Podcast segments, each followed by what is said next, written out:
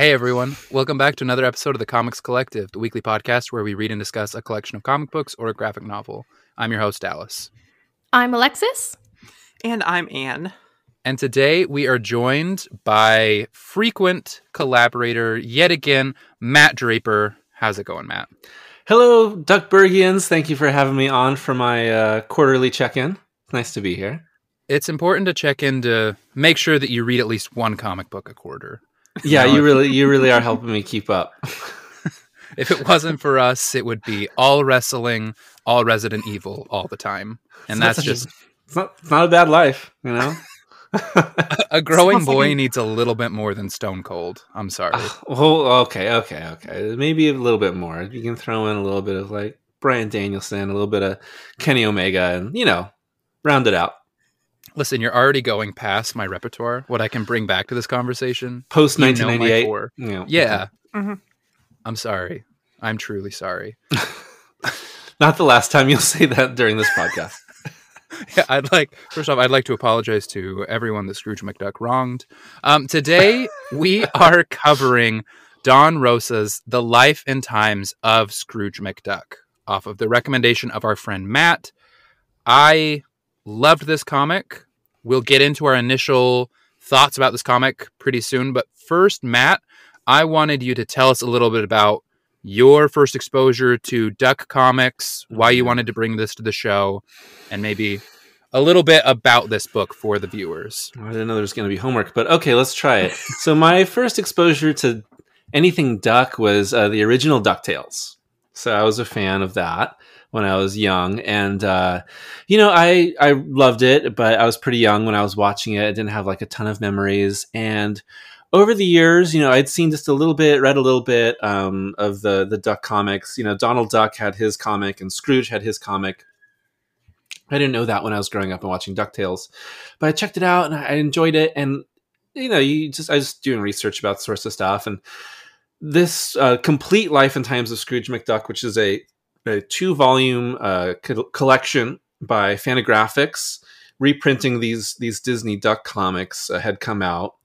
I'm not sure when this vo- volume came out. There, there's been a lot of um, editions of this that have come out over the years, and this one came out and it sparked my interest. And so this was one of the first ones that I ended up reading in the last within the last i don't know five ten years or so.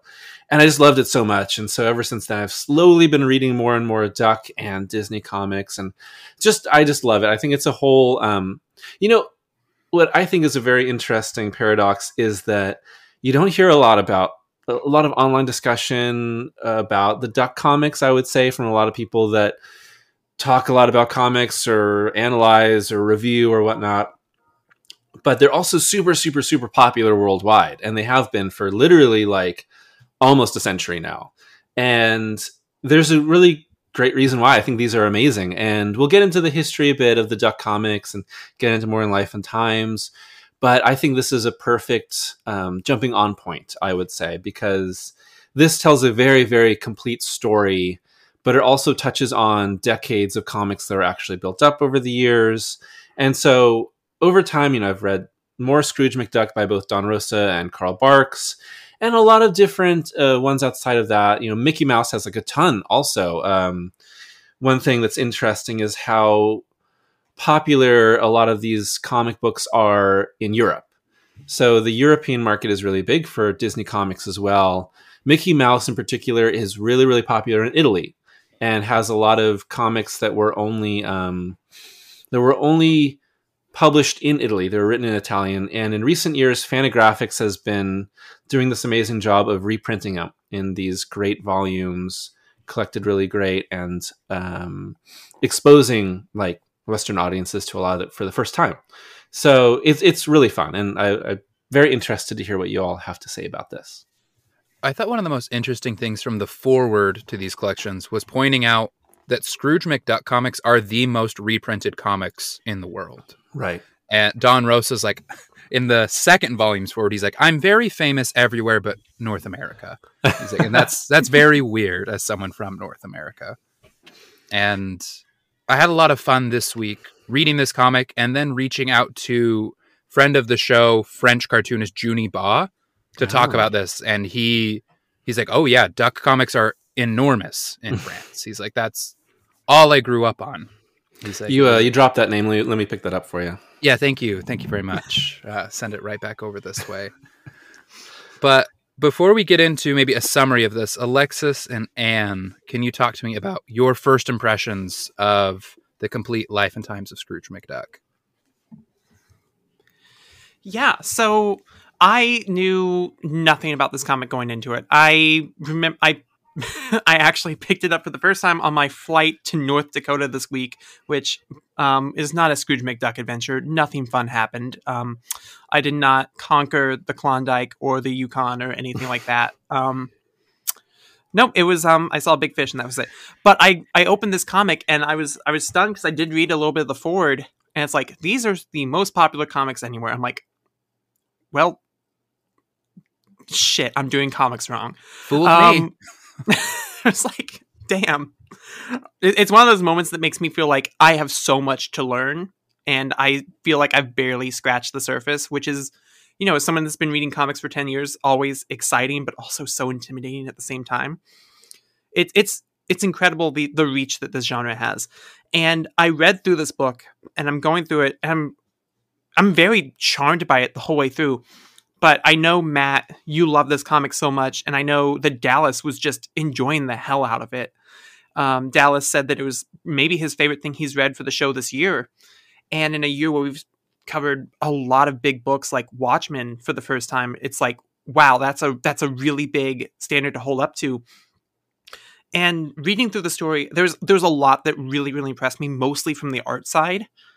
Um, but it, I got to the end of it and I'm like, I need to hear Dallas and Matt talk about this before I reach my like final conclusion because I feel like this is gonna be one of those episodes where I'm like, listen, I don't think my opinion's settled just yet. It's solid. I had a lot of fun with it, but I really need to to have some of that come come out, you know, where it's like I'm not sure if I love it yet. It's definitely a comic that I'd be willing to to read again, but I just I don't think I was head over heels for it the first time through, and I'm not sure why. It's also okay to not like the comic as much as us. We don't have to talk you into loving it. I, I listen. One of my favorite things that happens on the show is coming into a comic that someone else loves so much more than me, and hoping that that feeling is contagious and caught by the end of the episode. That is one of my Hmm. absolute favorite things. Like it happened with From Hell, it happened with Paper Girls, and I'm I'm just curious to see if this is gonna be one of those episodes for me. How about you, Lex? I know you love Disneyland. You love Disney World. You love Fuck me. these That's reasonable. characters. What did you think of Disney comics and this one in particular? Honestly, this being my first Disney comic, which has I'm so surprised at, if I'm going to be completely honest, um, because I do love Disney. I love all the movies. I've grown up going to Disneyland with my family. It's one of my favorite memories I've had. Um, but I really, really enjoyed reading the story of the story and the shenanigans of Scrooge. It felt very comfortable, and it felt like very um I don't know, like it felt like getting back into like your favorite book, if that makes sense. Like it felt very familiar to me, even though it was something I've never read before, because I'm like, oh, I know this character. I have heard my entire life about Donald's grumpy uncle that is just the richest man in the entire world. And also going into this, I don't know if anybody that listens to this podcast plays Disney Dreamlight Valley on your computer or your Switch, but that stupid duck is the biggest bitch, and I hate him. he has screwed me over literally so many times. That's why his name's Scrooge. He will screw you over every time. he has taken so much of my money. And that's why the rich stayed rich. Eat him. He is a duck. Eat him. but no, it was really fun. I loved the shenanigans that he got into, and um, I don't know. It just was so fun. I love the color. I love the art. I feel so familiar with like the old style cartoon of Disney, if you will. So it was great. Awesome. Well, I uh, I think it's so interesting that Scrooge is um, like this very well known Disney character because Ducktales and all these comics over the years, but it's still kind of like an outlier like on, obviously Donald is way more famous than Scrooge, and Scrooge has like you know not his only like animated appearances are in ducktales and he's what? He's not in any like disneyland rides or disney world rides and but he's still super famous around the world because of these comics and because of ducktales and everyone kind of knows him to some degree. But the duck comics are like the, their own little little universe within disney right? Like everyone kind of knows it but it's it's super super um expansive. Like over the years it's just been so built out. So it's it's fun to get lost in it. Like um like anne you were saying how feels a little intimidating the idea of like there's so much right here. Uh, but what's fun about the the duck comics is that they're all very very fun standalone stuff where you don't have to read you don't have to read anything in order to to enjoy one of them. They're all they're all fun on their own and they kind of um the more you read them, the more they kind of like build up the world and build up the characters. And this this story, Life and Times, I, I, guess I should give you a little bit more backstory if you're not super aware of it, or if someone's listening to the podcast and is not super aware of it. So Scrooge was uh, made in 1947 by Carl Barks, and Carl Barks was a a cartoonist. Uh, he was a storyboard artist. he did a ton of stuff under Disney, and he even co-created uh, Huey, Dewey, and Louie um, in the the first. Um, it was funny. It was a it was a co-creation. It was someone else's idea, but it was made at the same time. There was a um, a Disney short called Donald's Nephews from 1938. And then they also showed up in the Donald Duck comics that were going on at the same time. And Carl Barks wrote both of those under someone else's idea. So he kind of was the genesis for that, and he wrote tons of Donald comics, and then he introduced Scrooge into Donald's comic, and then um, wrote co-wrote these these two these two lines of comics for decades, basically. And so everything that you see in this comic is originally created by Carl Barks decades before and references a lot of stuff. And what's interesting about the Scrooge comics is that they're taking place kind of like DuckTales, where it's happening now, and Scrooge is old and he's had all this lifetime before him, and they go on all these adventures now with the nephews and with Donald. And he references a ton of stuff and runs into all these people that he used to know, enemies and friends. And you kind of hear him reference, oh, well, this was when I was in the Yukon, or this was when I was in Africa or Australia. And you get this idea that Scrooge has live this you know enormous life but um, you're just seeing it through the lens of like now. And so you know carl barks wrote for for decades and eventually retired. And then don rosa took over in the late 80s and he was like the world's biggest carl barks fan. He was like almost like a carl barks historian. Like there are people that are just so invested in the duck comics. They have them all and and collect them and collate the history and so it was Rosa's idea to write this comic, which came out over 12 issues, and then he did more in what Shark collected in the second volume, filling in between the stories to sort of create this like codified history of Scrooge and actually show you everything that happened in his life and all his past adventures and walk you through his life. And it first came out in 1992 um, through 1994. And what I think is interesting is it kind of feels like an older comic because Rosa is um, echoing the style of Barks to a lot of degrees, or a lot of the different stories. And so, but what I like is that you know, there's if you like read decades of Scrooge comics and then you read this, you're like, oh my gosh, it's actually the time when that he referenced to X, Y, and Z.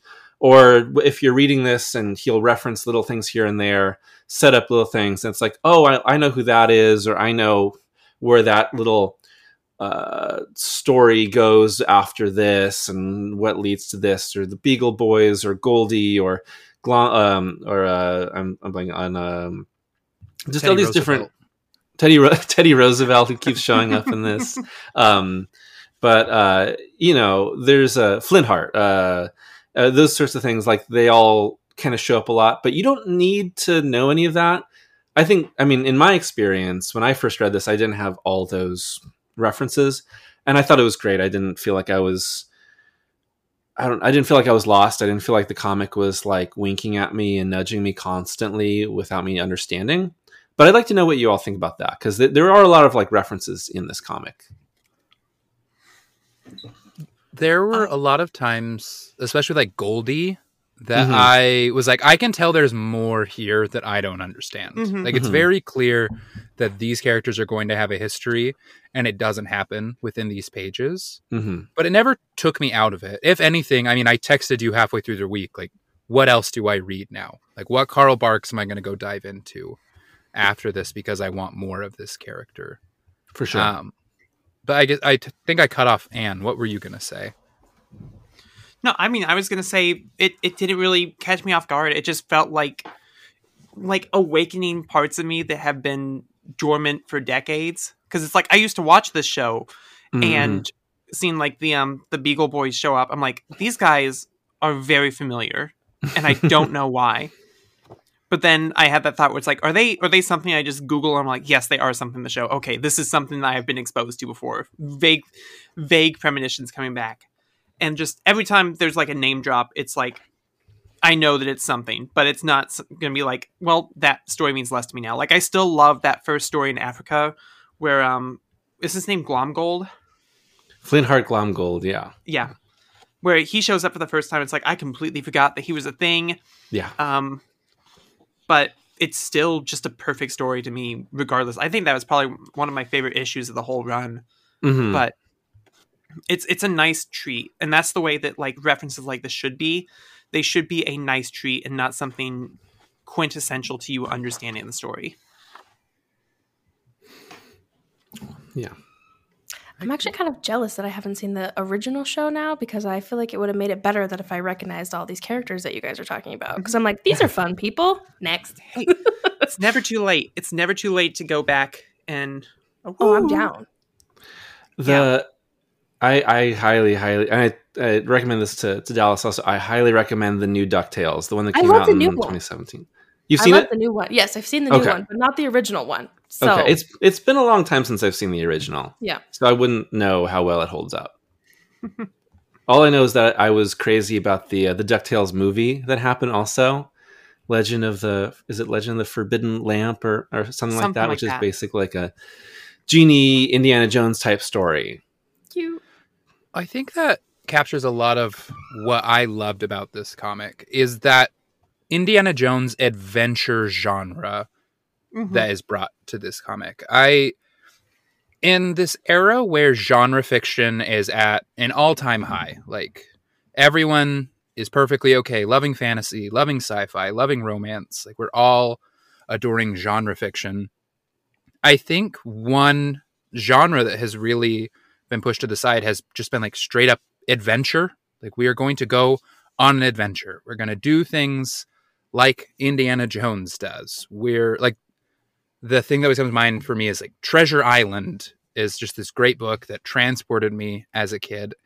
And that is the itch that was scratched this week by the life and times of Scrooge McDuck. It felt like I was reading an uncovered Indiana Jones movie, which I mean, this is a year that an Indiana Jones movie came out. It was not very good. And so it was a lot of fun to read this very good comic that had that same feel to it.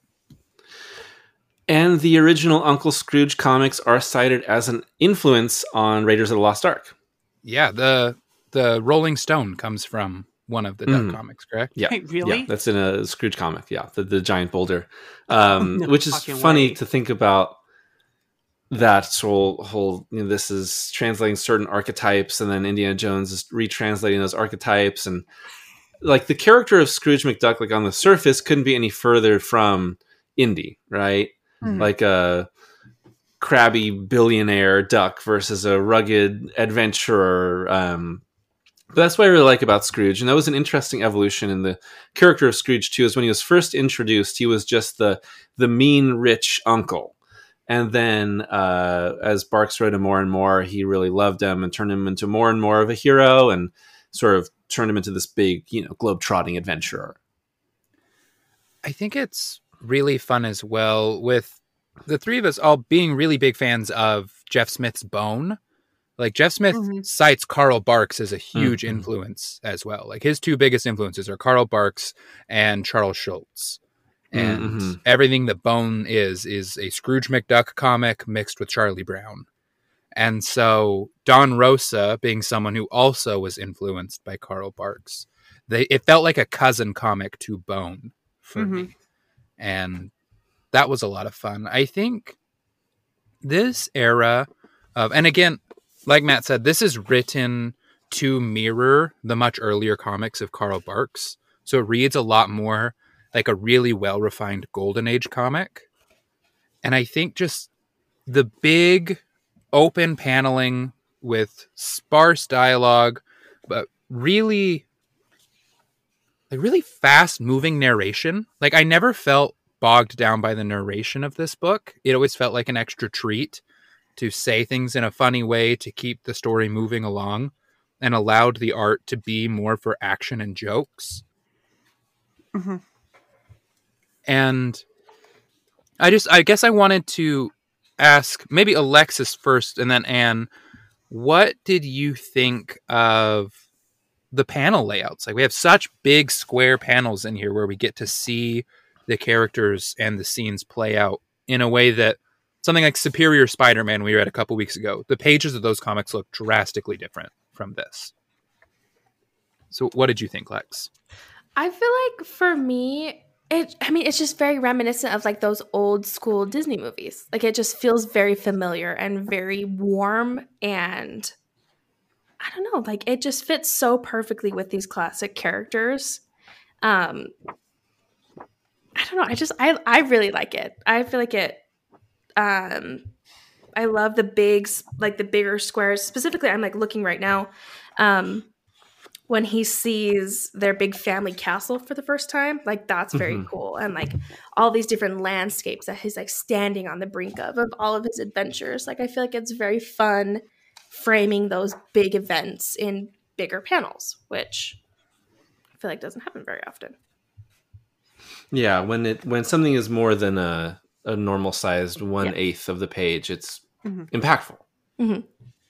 Yeah. It's it's really interesting because there's a lot of modern com- comics today that won't go past probably about 6 panels on a page. That is like typically the cap. And it just feels like that's industry standard right now, but to see a comic like this you'll have seven, eight, nine, ten panels per page, it's really really interesting because I feel like in a mainstream like you know Marvel or DC comic, you couldn't do that and get away with it unless you're doing like a Tom King nine panel grid, and you're just like, this is this is what we're doing. This is we're, we're having fun with this. There's not a lot of artists who can pull it off, but I think the thing that has consistently amazed me with this comic, and amazes me even more because I read this comic on my on my tablet, right, and I read it just tablet up, page by page, flipping through just like that, and I thought it was fine but I did think like the art is like really really detailed. And as I'm going back through it now on its side, so all the images are blown up even larger. I think the thing that is making me lose my mind is just how much detail goes into every single one of these panels, even the, Yeah. the smallest of them. There is Tons, not a tons. single panel that feels like a throwaway or just like it is here because it has to be here. Every single one got such detail and attention and care. And I think that uh, that means the world, honestly, is just making it seem like you give a, a damn about every single moment of your story.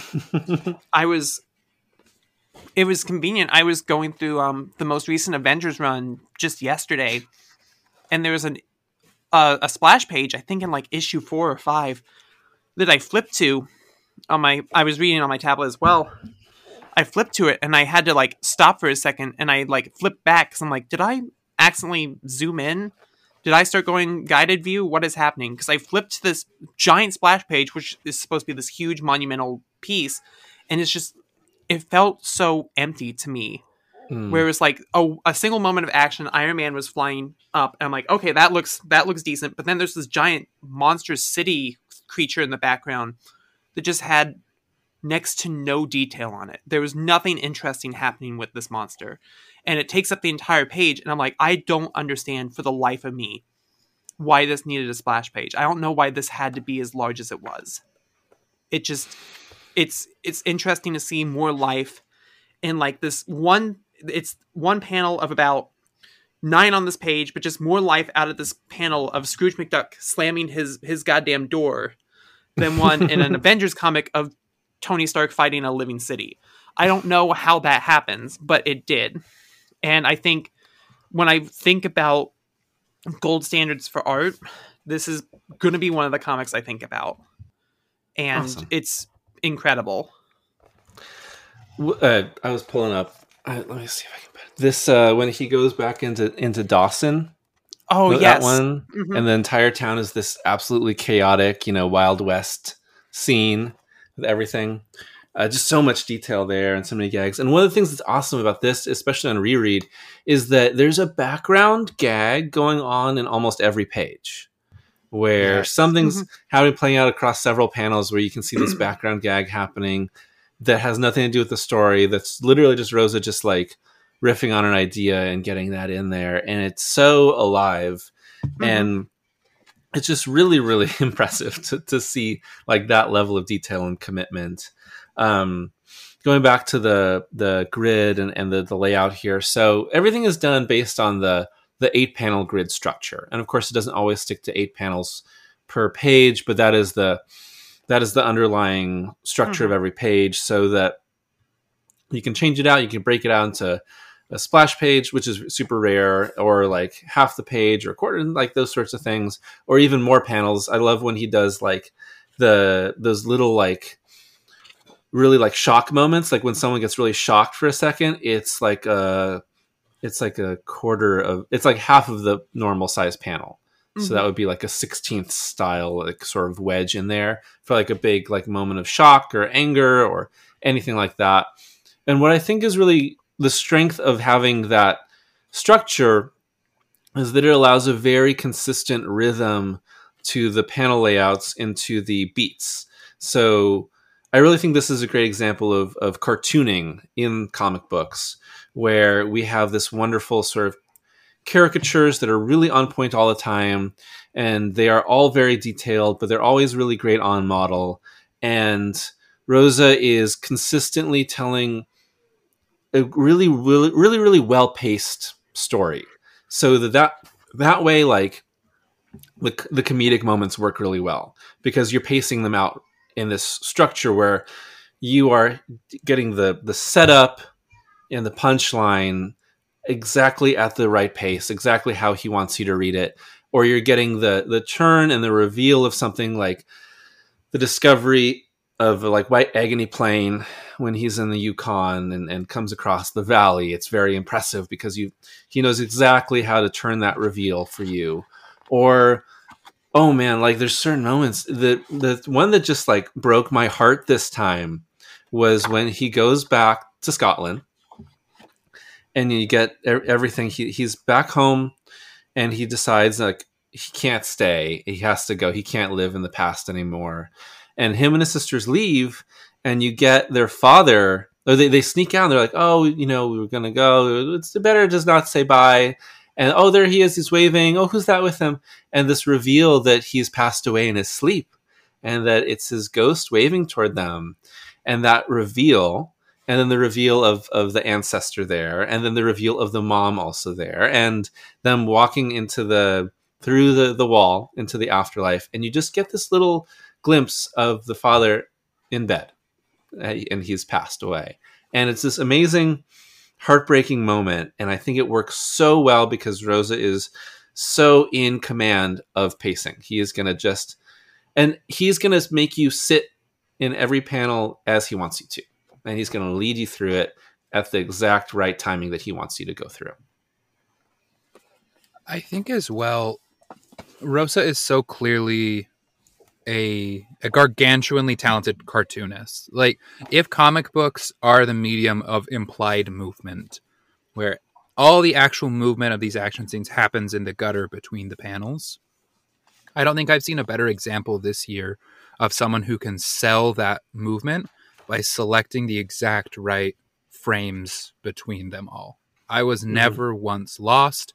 I never felt like anything dragged. This felt like I was watching an animated episode of DuckTales at all times because it just flowed at such a kinetic pace. And I think mm-hmm. we're going to continue talking a lot about his artwork, but I think his writing and dialogue work is also incredible because I'm someone who is really picky about narration in comic books. I think a lot of narration in comic books is very boring and slows things down a lot and just shows like a lack of faith in the artist. But I never once felt that from Don Rosa. It always felt like it was adding to the pace of the story. It had a personality of its own. It felt like the perfect blend between like it wasn't quite Stan Lee, like being crazy and just talking at you, talking past the fourth wall as the narrator. But it did feel like there ignoring was ignoring what Jack is actually trying Yeah. to, to make the story. yeah. Jack Kirby will have Sue Storm punching somebody's lights out, and Stan will narrate like, "Isn't it crazy what women will do sometimes?" Anyway, and just move along. It just it felt perfectly in sync and like it was bringing something here. I thought the dialogue was delightful. Everyone had such distinct personalities. One of my favorite details was like the the Scottish brogue of everyone from Scotland, written phonetically at the beginning of this book, and then how Scrooge loses that throughout the Mhm. book. And when he comes home, he no longer has that accent, and you don't notice that he'd lost that Mhm. accent until all of his family members have it again. And it's just Mhm. such a right. simple, beautiful way to show like this guy's been gone for 15 years. He has lost this part of himself. He doesn't fit here anymore. And then there's there's all the great moments of him trying to perform all the feats around Scotland and show that he's a true Scottish man still. But it's that simple detail that never gets called out by any of the characters, but of his accent being gone. And like even his Mhm. sisters still have it in a way that he doesn't. And I, I thought that was so clever and so clear to the amount of attentiveness and detail that Don Rosa brought to this project. Like there's just love that bleeds off of every panel.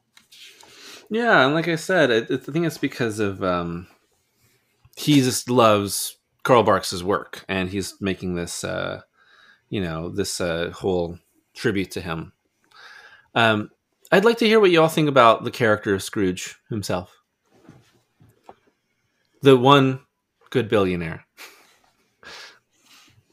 I love him. I think he's hilarious. Also, Dallas, I mean this with so much love, and it's not because he's grumpy or anything, but Scrooge McDuck reminds me of our grandfather so hard. Ah, Anytime that he Val, True. Penny Pincher Val. Penny Pincher Val, we love him so much, but he, Yeah, it's not- it's gnarly. not. Yeah, nope, it's bad. But I was reading this and I was like, "Is this Val? Is it? Is this Val? If Val was mean?"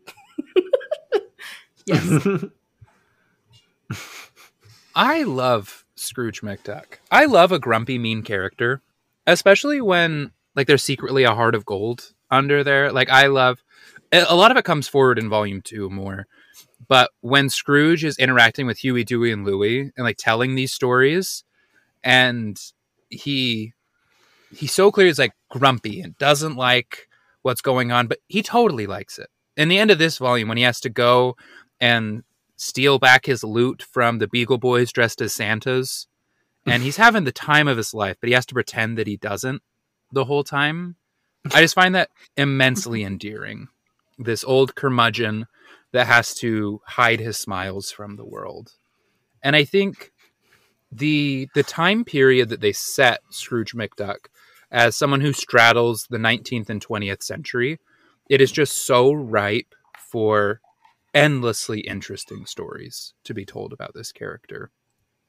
And I loved in this volume our changing relationship with Scrooge as we were rooting for him, rooting for him, rooting for him, so happy for him, raising an eyebrow at him, so disappointed in him, and then starting to uptick again like okay, he realizes he made a mistake, but he might not be able to save this and then le- that leading us into the Carl Barks comics, where this grumpy old man who's made a mistake and has chosen to be selfish, greedy, and ornery, slowly being softened back up into the great man that he once was.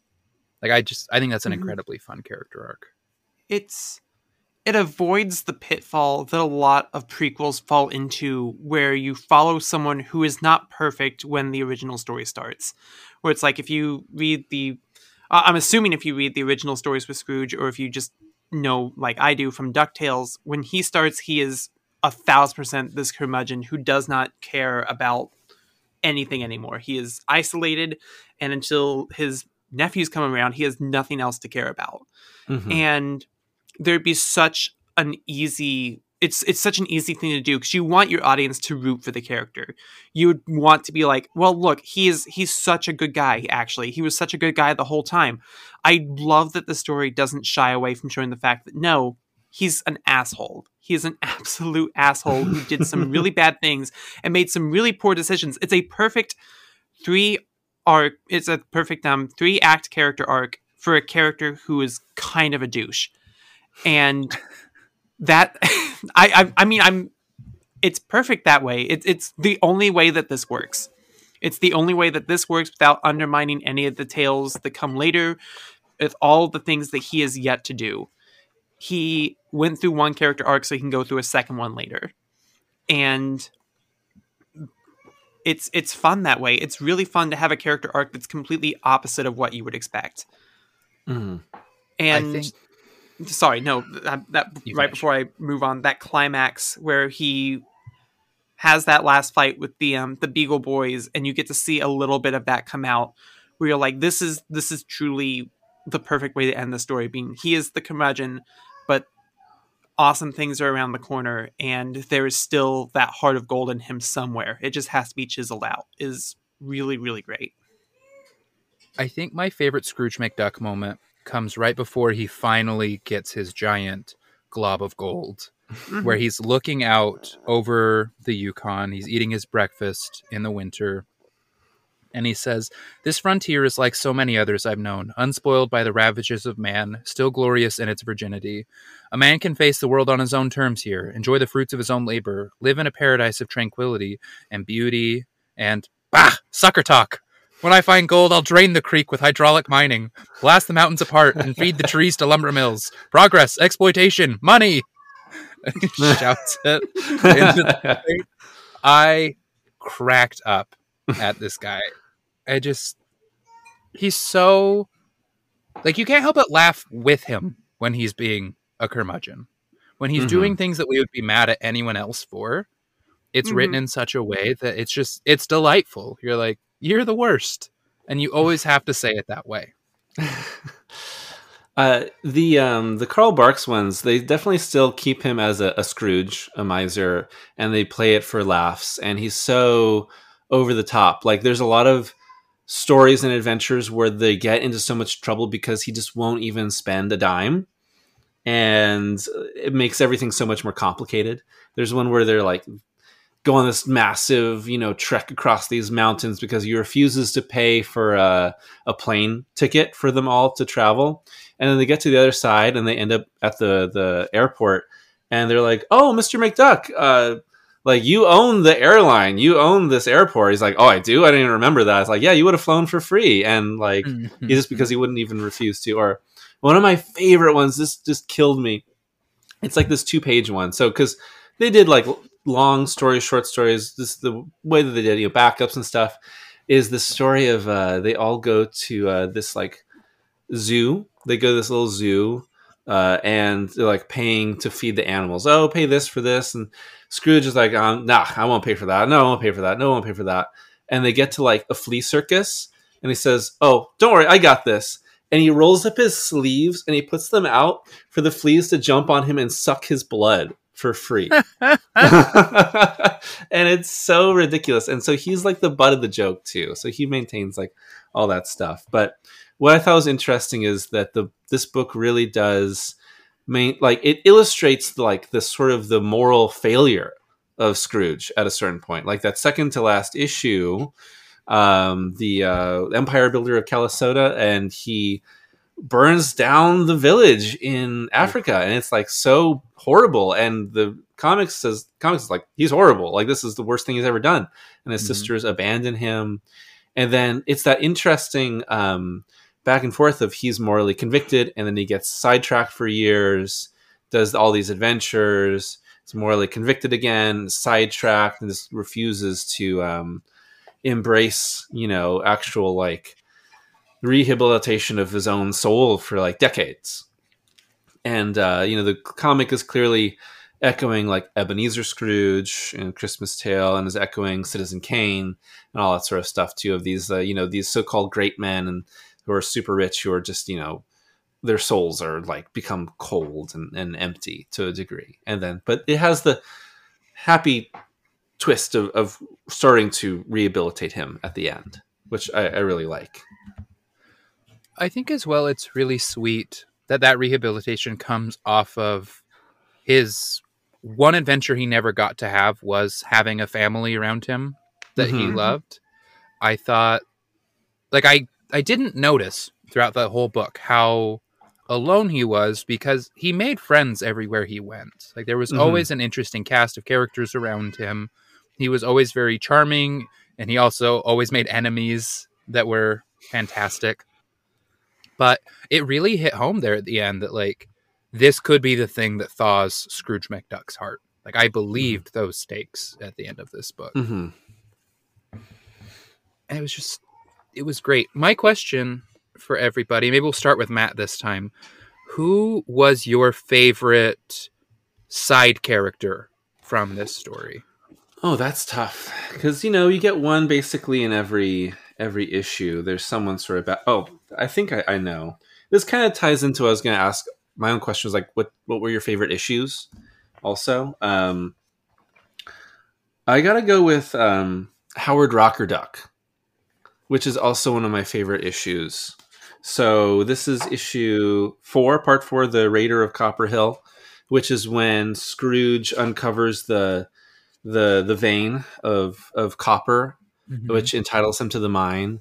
And Howard mm-hmm. Rockerduck is there the whole time. Is like, okay, so you got to do this, you got to do this, you got to do this. He's like, suddenly he's like taking him under his wing and being like, here's all the steps you got to do, and then you're gonna get the mine, and then it'll be all yours, and you're going to be rich and powerful, and you're gonna finally hit your, you know, your dream. And then you find out that Howard Rockerduck owns the mine, and he has been guiding him the whole time to let him take over. It's this amazing reveal, and I just think that's fantastic. He was my favorite too. I really liked Mm. that issue. Also, Yeah. I love his horse that he named after his mean sister Hortensia. Yes. because I feel like that's something Dallas would do. He would name a horse after me. Uh, for spite. Absolutely. I'd have an angry horse named Alexis. I, I really enjoy Hortense, I, I, and you can tell that she's going to be Donald's mom from the start because even as a as a baby, they give her like the sound, and she's going like as, as she's just like a little one. She's not you can, like no one can understand her. What is she even saying? She's got like a horrible temper. Yep. I adored Pothole McDuck, his uncle on the Mississippi. yes, potholes. Pothole. So good. all the all the sayings about how thick and dirty the Mississippi is. Yes. Yeah, he had to sweep it off. it like cracked when it went around a bend or something like that. It's so funny. And just when he shows up again in volume two and you find out about his dime novels he writes about himself and he's in the Wild West show, like Yeah. he's the best. I love that BSer. And favorites, favorite side characters. Um, I love I love Hortense a lot. hmm I think she is wonderful. And the moment where she meets um her her future husband to be um Yeah. was iconic. Honestly iconic. Forever and Uh, always. True love. and yeah, it, they're perfect together. And yeah, I just I, I love them a lot. Also, Beagle Boys always fun. Beagle, Boys Beagle always Boys are fun. great. Yeah. The I Beagle love Boys when they're like, what was they were saying like something about going to like a different prison this time. They're like, Ma's gonna be so proud. I I loved that I have definitely watched DuckTales, but I watched them too young to have any specific DuckTale memories in my head mm-hmm. beyond just like I immediately knew the Beagle Boys. And I was like, why do I know these guys? Like why do I know your name is the Beagle Boys and why do I know what your whole deal is? I have no specific memories of you. I also love when they get splashed with the mud and they take their masks off and they have the clean rings around. I don't know why, but that that killed me. I also I loved the the Mississippi River issue. I I don't know if it was my favorite, but there were just so many great cartooning moments. Like the Mhm.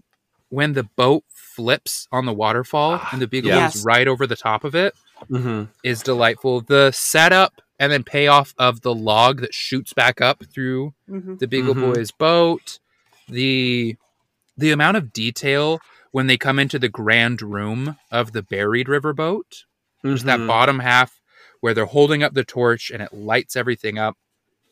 I love that there's very much a like a golden age clean line approach to this, but the way that Don Rosa shows shadow is very reminiscent of like Brian Bolland, who was doing a lot of the same stuff at this time, where you have these thick, close together lines that show the details of the shadows. And so it's yeah. like up on When, the uh, ice sickles. When he uh, shows up in the the armor with the thunder cracking and everything Yes. super cool moody badass He is, or like when he's feeling when he's feeling dark and mischievous, it comes as well. Like the shadow crosses his face, and he's way more crosshatched. He's wearing way more 3D rendered, and it never feels out of place. It just feels like we're getting an HD view of his evil thoughts. I I also loved Oh. every time he was a cowboy. Like when he was a cowboy that rode a lion, when he every time he put on a cowboy hat, he was delightful. I I love his buddy and best friend Teddy Roosevelt. Mhm. I love how they start out coy. They're like TR. I was like, is that Teddy Roosevelt? the next time he pops up, it's like, oh, my boy Teddy. And then by the end, when he shows up, and when Hortense chases away the U.S. the entire Navy, army. yeah listen, I've never been prouder of a Scot. what did we have a favorite McDuck ancestor when Scrooge died and went and visited them all? and how they're all horribly cheap And th- that was how he redeemed himself. They're like, we don't know about this guy. And then he's super cheap, and they're like, nope, that's ours. That's our guy. Send him back That's our down. boy. We'll claim him. So funny. I, I loved the reveal about the armors and how they only wore half of them because it made them shorter and let them get around everyone else. Like they didn't their design these helmets to look down. I thought that was so fun. I feel Yeah. like this story does such a good job of creating memorable vignettes that don't necessarily feel like vignettes when you're in them. Like I Mhm. didn't necessarily think like, "Oh, this is the in Australia issue." Like this isn't the, "Oh, we're here now." I just felt like the next part of his life. Like he was traveling to Australia now seeking his riches. But it is so memorable. Like there are no parts of this book that I don't remember because like, this sounds crass saying it about like a a masterpiece like this and something made by Walt Disney, but like it's all killer no filler. Like every issue is fantastic and something memorable is going to happen. And that's hard to do. Like I don't know if I could name what happens in every issue of Watchmen, but I think I could name what happens in every issue of The Life and Death of alan Scrooge moore wishes honestly alan Listen. moore wishes His birthday was yesterday, and we're not going to go easy on him. I'm sorry, think- Alan Moore. You never made Scrooge McDuck. Do you think the script for this was as long as Watchmen, where it's like panel one, page one, there's a big vault, the biggest vault you've ever seen in your life, and there's so much money, all the money. the, mo- and the money smells like like the past the money smells the- of copper and iron, The filthy but you wouldn't lucre, know it by looking at the duck. the filthy lucre of a capitalist pig. He rolls around in the memories of his past. You're like, Alan, shut up. Do you think if Alan Moore wrote this, just like he talked about lying in the muck to become Swamp Thing, do you think he'd lie in a bath of coins to think about Scrooge? that would be great i've always wanted to swim around in a giant pool of coins I love that it makes the gag that he figured out that he could do that yeah just like So by good. jumping into all of his money. Mm-hmm. Just him. Just instinctual. I Mhm. love Yeah. that. Based out of his like pastime of like bathing in it anyway. He like learned it instinctually. It's so ridiculous, but I love it. Um what I love that uh the the first half of the comic is just giving him a bad beat. Every issue ends in him coming up short. Coming up short, coming up short, coming up short. Just like nothing ever quite works out and he's still pushing through and he's still pushing through and he's still pushing through until he finally gets the the the goose egg nugget. And that page where he uh the series of four like yeah again that and that's rosa breaking the structure of the series of four panels where he's like do i really want to be rich? And then like Yes. his entire demeanor changes. Yes. It's like uh-oh I I was just flipping through and I got to shout out this woolly mammoth page. Oh yeah that's great Of course the you monster. do. The monster in the ice. That might be the best woolly mammoth I've ever seen in a comic book. hmm Like that I thought Doc Shaner had that with his Jonny Quest comic, but I'm sorry. Don Rosa did draw a better woolly mammoth. I'm sorry, Doc Shaner. You're still great. I almost bought that Doc Shaner page, but I Hey. did not. So, quick question: Since um, Scrooge technically died and came back, does that make him a Jesus metaphor, or am I reaching here? Zack Snyder confirmed to direct the life and times Oh, of. Scrooge McDuck. oh my god! Listen, you don't know what he did with those owls on Ga'Hoole. You don't even want to know what he does with the ducks in Duckburg. It takes place in the same universe as Rebel Moon. Makes so much sense. I do not think Scrooge is a Christ metaphor. No, I'm sorry. I'm not going to give much you this money. one. too much money Mm, Yeah. really went for it there. Thought I had Ye- something. You know that page where he's on the camel in Australia? Uh, remember, a camel can fit through the eye of a needle easier than Scrooge McDuck can get into heaven. So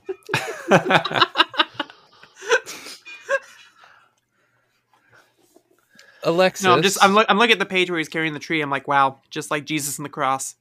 It's crazy. just just like it you got to get out of here. You got to go. Lex, I want to hear a few more of your favorite moments from the comic.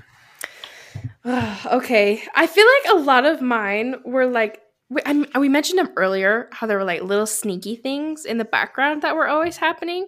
Like Mhm. specifically the first one where the guy like right as he get o- gets off the boat into the into the states and this guy's like watch out for pickpocketers as he's pickpocketing him and stealing his entire bag.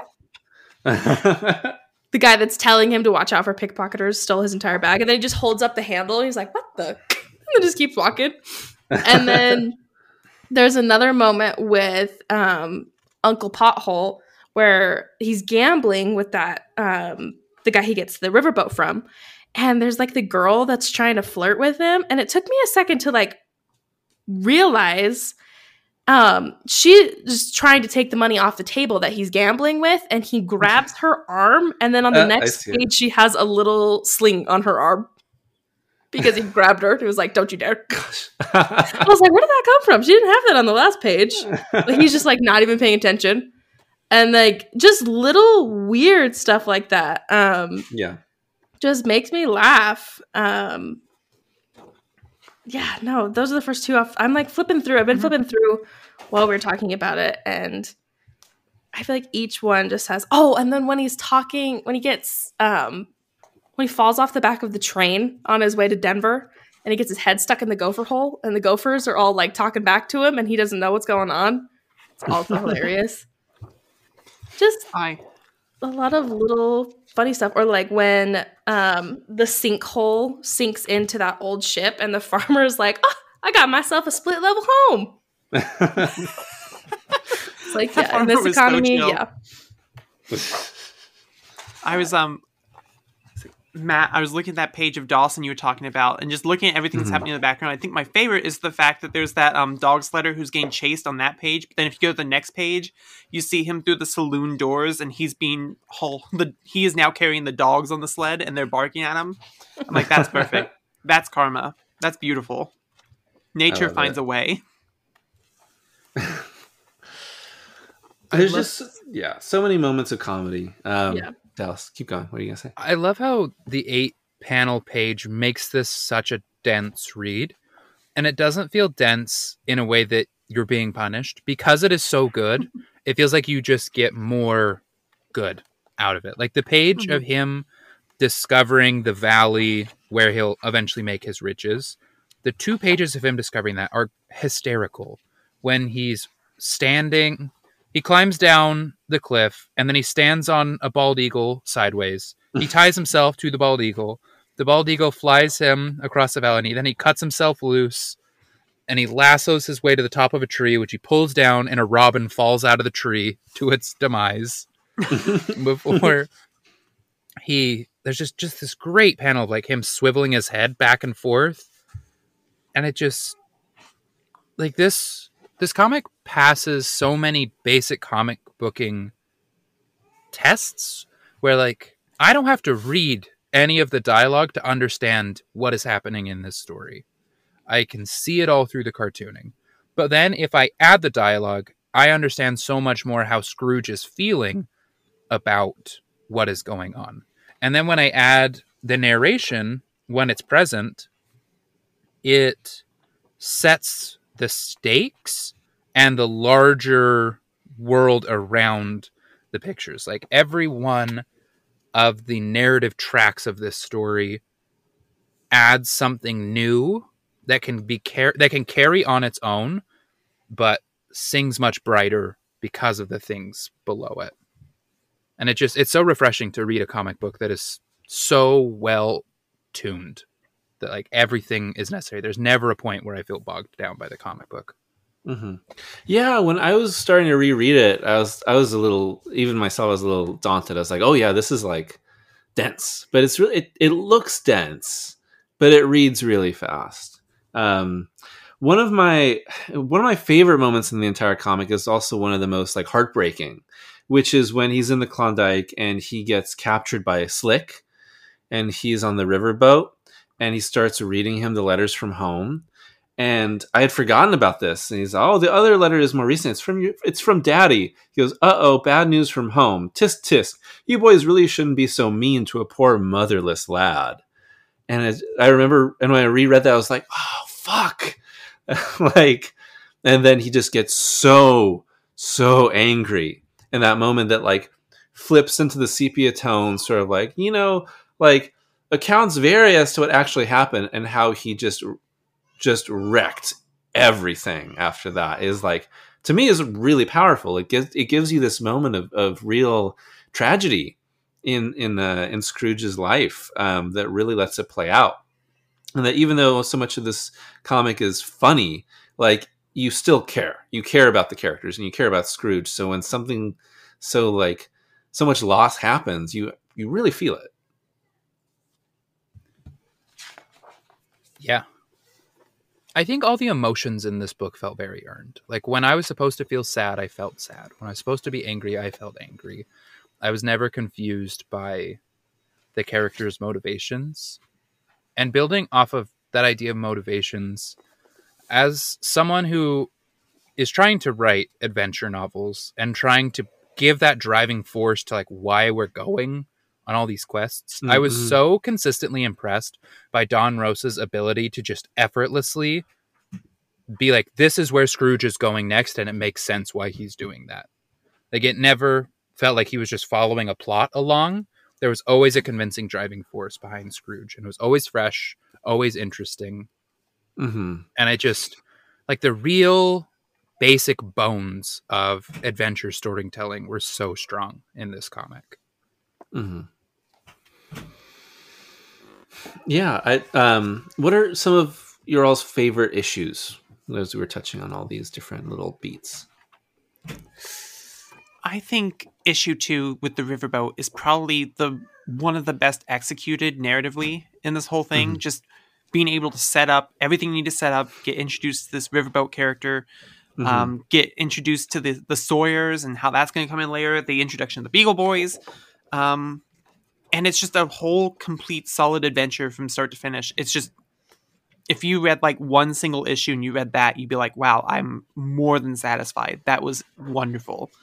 and it felt like it had its own little contained character arc for Scrooge in itself. I think that is I think it's easily one of the best written of the issues. But I, I love the issue so much where Scrooge goes back to Scotland both times. I love both of his Yeah. returns. hmm How about you, Lex? I also think that when he goes back to Scotland and participates in the games is one of my favorite. Also, I love Scotty McTerrier. His name is so funny to me, and I think it's so cute. I- the vaguely dog, vaguely dog-like uh, various people. Yeah. Yeah, I'm Yeah. like, oh, a Scottish Terrier, how cute. I love the Buckaroo of the Badlands when he first meets Teddy Roosevelt and they go through, they see all the dinosaur skeletons and they do the big chase around the Badlands with the bear, or the bandit, and it's it's just really really fun. I like I said, I love Cowboy Scrooge, and I think this might be my favorite cowboy adventure of Scrooge's. hmm It's interesting that the last like two issues kind of really do switch into a different gear as we're jumping through time a lot more. Um, Empire Builder has like so much of him jumping around through time, and it's kind of like Rosa is kind of being like, okay, we know everything about Scrooge now. We've gotten him to where he's going to be, and here's kind of catching us up to where we are now. And then the last issue is you know present uh, and him encountering Donald. Oh, I love I love little Donald kicking him in the butt. I Mhm. love that. He the little Donald is so cute. And then he just like turns around silently, kicks him. And then when Scrooge Um, does it back like 20 years later, he's like, listen, Yeah. um, yeah, I just I love the. I mean, the dynamic between them, between Mhm. Scrooge and Donald, is, is amazing. Which is funny because um, I I love the new Ducktales cartoon, but Donald is almost always separate from everyone else. He's kind of always doing his own thing, so you don't get a ton of like Scrooge and Donald together. It's a lot of like Scrooge and the kids together, and Donald kind of in the B plot. Um, what's one thing of note, uh, a couple things of note for this comic is that it was early this year or late last year where Disney said that they weren't going to be republishing issue 11 anymore. They said it was racist and out of date and they didn't want to publish it anymore. And it was because of uh, the zombie that they were they were not going to do that. And I look, you know, rereading I was like, so I'm not here to like you know tell you about anyone else's experiences but i get that this is from the early 90s and it's also translating stuff from you know decades prior so a lot of the a lot of the i would say the cultural uh, interpretations in this are out of date but a lot of what you see is like the west or australia or scotland and there's not a lot in africa. And when it comes to that it's like okay i can see this being a little out of date. Um, I, I think that that's a little extreme. I really don't know if Disney actually has followed up on that because if you refu- if you stop publishing it, it's like, well, what are we gonna, you know, it's not even you can't even finish the story now. Yeah, I I saw people bring this up when I started posting about this leading up to the show. And they were Mhm. talking about how like it's been scrubbed from the recent editions of the Fantagraphics books. That I mean that's not the case. Like I got this book a couple months ago and it, yeah, maybe it there's another. I think there's 11. been a few other versions. But Yeah, I don't I I don't don't know, but I it is an incomplete story without the chapter. Mhm. And yeah, it's kind of the glue. It's kind of the glue that takes you up to present day. yeah. I don't know. I don't know. It's- what, what do you what do you all think about that? I mean, it's always one of those things where it's like, yes, we have definitely changed and grown as a society to part where it's like we we we understand why like looking back at it, this probably wasn't the way to tell the story. But I think there are parts of that chapter that do matter, and I think having that with the proper historical context is always important. Like I am always in favor of like show something the way it was made with the context and let an Mhm. audience come to their own conclusion about it. They're smart enough to do that. And yes, it will be embarrassing for you as a company, but boo fucking who Disney. I'm I'm not sure if you know this Disney, but everyone definitely loves you though just the way you are. Um no one has any shady feelings about you whatsoever. So, you know, real kicking kicking that out will definitely make everyone feel so much better um, about all of your other business practices too. So I think you have I think they would have their minds set on the right place if they chose to do that. But I don't know. It's I, I've come such a just the way that people talk about stories now. I it it it bugs me a lot that we are very very um picky about how art is interpreted rather than to the point where we're like just ignore it completely rather than let's talk about it let's understand why this is the wrong thing to to do hmm Alexis, you're a massive Disney mark like me. What do you think about about all that? I feel like I completely agree with Anne, but I also will say like I I feel like a lot of the story would have been missed without the issue of 11 if that makes sense. Mhm. Like Mhm. with just my own reading. I feel like that perfectly illustrates like his fall down to the Mhm. depths. And like I mean, we have like his sisters leaving him and like him kind of coming to terms with like, "Oh, I have completely ostracized myself from everyone I've ever known." And yes, it has not aged well and I can understand why they do want to get rid of it and scrub it clean from the record. But I completely agree with Anne. Like, if there is proper context and it's something that's talked about and known how people feel about it. I mean, obviously, this is written forever ago. So, you know, Yeah. I agree. Yeah, I mean, I agree. Disney Plus, they always put those warnings, right? The disclaimer before anything Yeah. older, like, oh, here's a outdated representations. You know, Yeah. the, this kind of, they put it before that. Okay, and then they they have it up there for millions more people to watch than Yeah. than are reading Life and Times of Scrooge McDuck. Also, that it does eliminate one of the most darkly funny beats in the whole comic, which is that Scrooge is kind of responsible for the Titanic sinking. So good.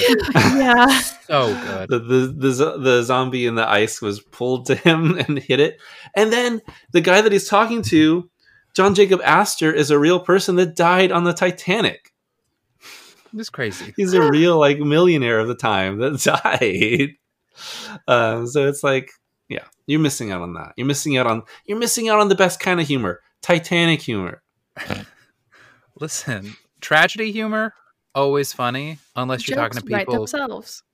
directly tied to it. I have never felt more embarrassed by a joke that I still thought was funny than when I threw a banger 9/11 joke like a week into living in New York and then Oh, the whole room went deadly quiet. And I was like, "Ooh. Yeah. Like, right. Sorry, never Mhm. mind. We all laugh at you behind your backs, by the way, in case you're wondering." Yeah th- uh, you know with time things become funny but you know the closer you get to where the tragedy actually happened you're gonna very- have to add on some more years That's very Yeah. funny coming from Utah, where nothing nothing bad ever happens. Not like there's a giant epicenter of terrible religion here. But What? anyway, my mormon jokes are fine here but then you know we we'll, we'll no, they're still later. funny here too. I love Oh, are cracking they? Mormon jokes. Something something under the banner of heaven uh, yeah, Yeah. got it um, uh, disney the other thing to bring up which i'm sure people would want to hear about when we're talking about this is we talked about disney business practices which ties into the idea of the, the the duck comics being the most reprinted comics in the world which was that don rosa like a lot of comic uh, comic artists writers that work for disney like carl barks were paid a flat rate for all their stuff that they wrote for all these comics of course and have no percentage of any of the royalties for anything. So, Life and Times Scrooge McDuck and ton, tons of these duck, duck comics have been reprinted so much around the world over and over and over in all these different languages. You know, I think that these were even first published before they were published in the US, they were published in, I think, so, somewhere in Europe, uh, the Netherlands or possibly something like that first. And all they were ever paid was just the flat rate for making the comic and nothing else, even though reprinted, reprinted, reprinted, reprinted. And I think that even the Fantagraphic stuff, you know, Rosa or the estate of Carl Barks didn't get a percentage for that either. Um, they probably got paid to write something, to write like the foreword, uh, but nothing else besides that. And the um, crazy work rate that Rosa was on, and even Barks was on, the amount that they were pumping out every month, and obviously the detail, and then the really just minimum that they were paid in return burnt them out, and that's why Rosa quit. Uh, that's why Barks quit, and all that sort of stuff. So even the the passion that they have, and I think that Rosa is still very passionate about, you know, Scrooge McDuck and Donald Duck, burnt them out of, of working for them, even though they did all this stuff. And no percentages for DuckTales, anything like that. It's So brutal. something to be aware of. That is It's very important to bring That up. is wild. Also, Scrooge McDuck is just Disney. I said it. That's. I mean, it doesn't The- surprise me, but it's you know shitty. Yeah, it it's so interesting to to read these. Or I've been on. I, I was texting Dallas about. I've been on a big like kick of rewatching classic Disney shorts also, and a ton of them were put on Disney Plus for the Disney 100. There's so many, and I've watched a ton, and they're just genius. There's so much genius behind a lot of these, and these seven or eight minute shorts, or you know these 20 page comics, or even the shorter ones. That you just see the amount of like genius work that went into it by just a small group of people working under the corporation. And even back then, it was small, but they were still just work for hire, passionate artists making this sort of stuff that has influenced generations and generations of, Mm-hmm. of fans and of de- new generations of artists. You know, you go from Barks to Rosa. That's like the perfect like you know sort of example of a generation impacting another generation and to say well they did it for the love the love for the love of disney even right? For the love of these characters for the love of art. But they should still be paid like you know for actually creating this this stuff. Like you know carl barks uh created scrooge mcduck and he created huey dewey and louie and, and all this stuff came from him. And rosa helped make all this stuff and he should be getting paid you know percentage for all these reprints of his work. And it's no shade on on Fantagraphics. You know, they are licensing and they are helping to reprint and to put out the best edition possible. But in the end, it's Disney that owns it, and Fantagraphics isn't gonna isn't able to you know wedge out a percentage for Rosa or something like that. It's interesting as well. I mean, it's the great conundrum of comics, right? Where Don Rosa not getting anything above just a pay rate for this new foreword. But even in the foreword to volume two of this, he's like, I'm so proud of the rest of the work I did. You should absolutely check it out. Like Fantagraphics is also putting those out. Like there's such so clearly a love for this project that they did. Mm-hmm. And like Yeah. we mentioned Alan Moore in this episode. I think you are just as justified to go the opposite way, where Alan Moore's like, I don't want to talk about this shit ever again. Mhm. Like, do Yeah. not talk to me about comic books. And it's just, I mean, he's just like you that way, Matt. But there's, it's so interesting because comics exist on such a small scale where it feels very personal that people are being exploited for the art that they make. But ultimately, like everything Disney has ever put out has been built off of the creative drive of a few people who make a whole lot less money than the people who own and help operate on the macro scale Disney as a corporation. Right? Just in comics, like we know Don Rosa's name. I don't necessarily know all the animators' names Mhm. on the DuckTales cartoons. But it it does tap into and helps remind us of this just this gap between the people that make the art and the people that are paid for the art when we all Mhm. choose to consume it. And it's Oh, for absolutely something worth being aware of while we participate in these things and it's sad for people like Carl Barks and Don Rosa where you can't necessarily be like, so make sure to look at their creator owned comics. Like that's not something that exists for these guys, Mhm. you know? Right. Yeah. It's a bummer. And and thoughts on monopolies? Disney can go duck themselves. and you know, d- again, and Disney has such an amazing collection of just their own, like not just the IP they bought in the last decade or whatever, but their own Mhm. stuff that they've made over the years, and they have all these amazing icons, these characters, stories, worlds, and they own them, but they wouldn't be anything without the individual artists that gave Mhm. life to them, that made them special, um, that had these ideas, that, that put the stories into existence in the first place, or that took the ball and ran with them afterward too, and continued to make them relevant. Otherwise, they wouldn't mean anything. Mhm. Listen, I learned about this great Mormon named Don Bluth from a great video from a friend here. I learned all about why Littlefoot is so crazy. And I was like, that's because it's my kind of crazy. Alexis, that was a great video that you made. Thank you for that. Yeah, thank you, Alexis, for your Matt Draper YT. That stands for white. no, it does not. Wait, it doesn't?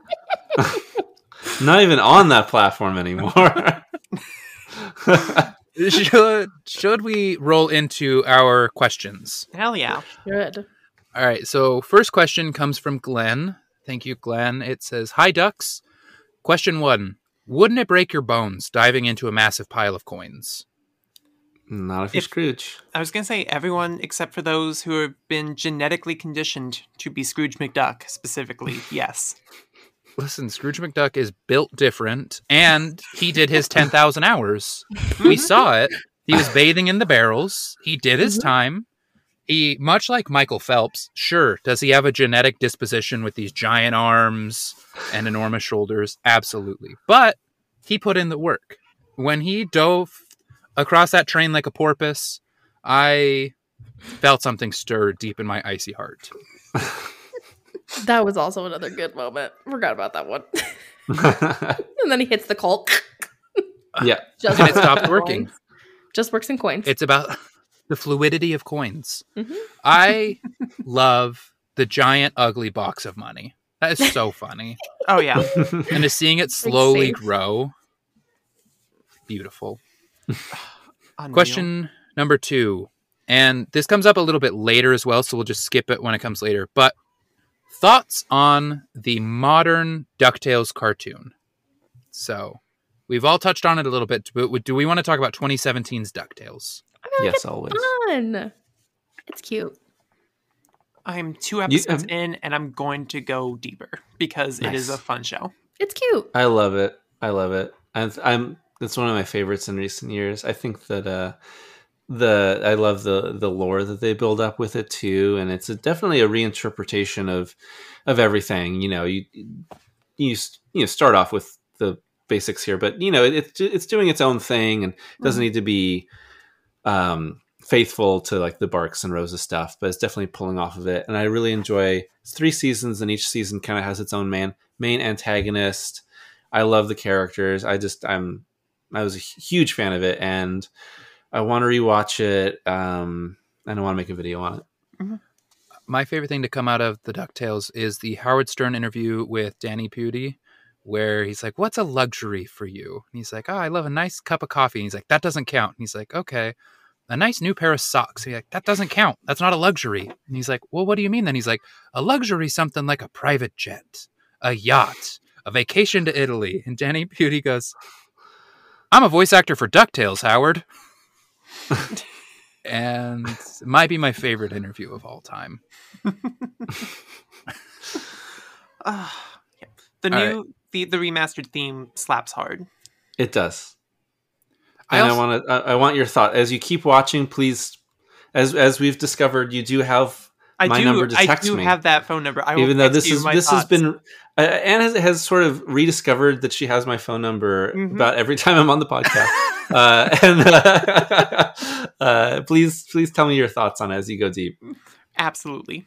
I love the new animation style as well. It feels very Mhm. clean and it feels very reminiscent of the Ducks comics, but Yeah. it, it's also obviously very modern as well. Like I, Mhm. I think it's great. Uh, question three: With another Scrooge in mind, and it being approaching the season, what is your favorite version of A Christmas Carol?